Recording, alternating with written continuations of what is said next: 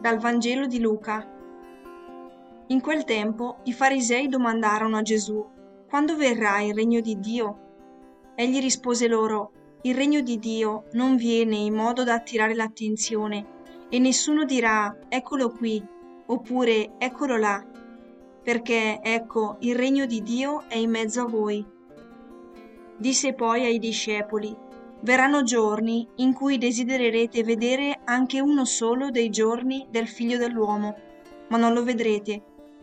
Vi diranno, eccolo là, oppure eccolo qui. Non andateci, non seguiteli, perché come la folgore guizzando brilla da un capo all'altro del cielo, così sarà il figlio dell'uomo nel suo giorno. Ma prima è necessario che egli soffra molto e venga rifiutato da questa generazione.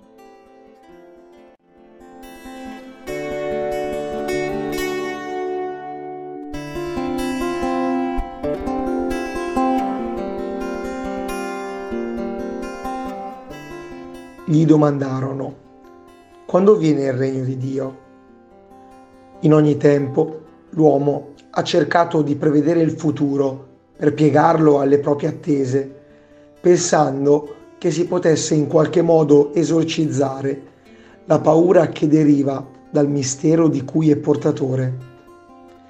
Basti pensare quanta fortuna hanno tuttora cose come l'oroscopo e la cartomanzia. A maggior ragione, all'epoca di Gesù era forte nel popolo ebraico l'attesa di un Messia liberatore che venisse a instaurare un regno di pace e giustizia. I dotti ne ricercavano i segni nelle scritture e pensavano che qualche evento straordinario lo avrebbe preannunciato. Tuttavia Gesù risponde che, a differenza di quello che credono, il regno non attira l'attenzione ed è già presente in mezzo a loro. Questo perché il regno è Gesù stesso. In lui si manifesta e si realizza la signoria di Dio così come desidera che si realizzi anche in ciascuno di noi. Un regno in cui la Costituzione che lo regola è l'amore.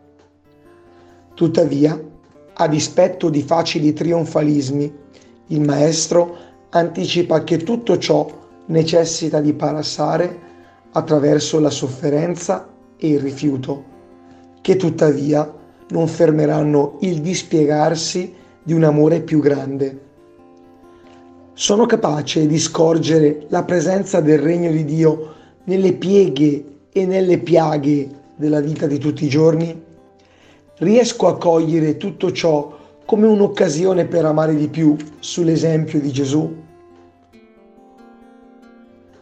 Oggi, recitando la preghiera del Padre nostro, mi soffermerò e cercherò di far mia l'espressione venga il tuo regno, sia fatta la tua volontà.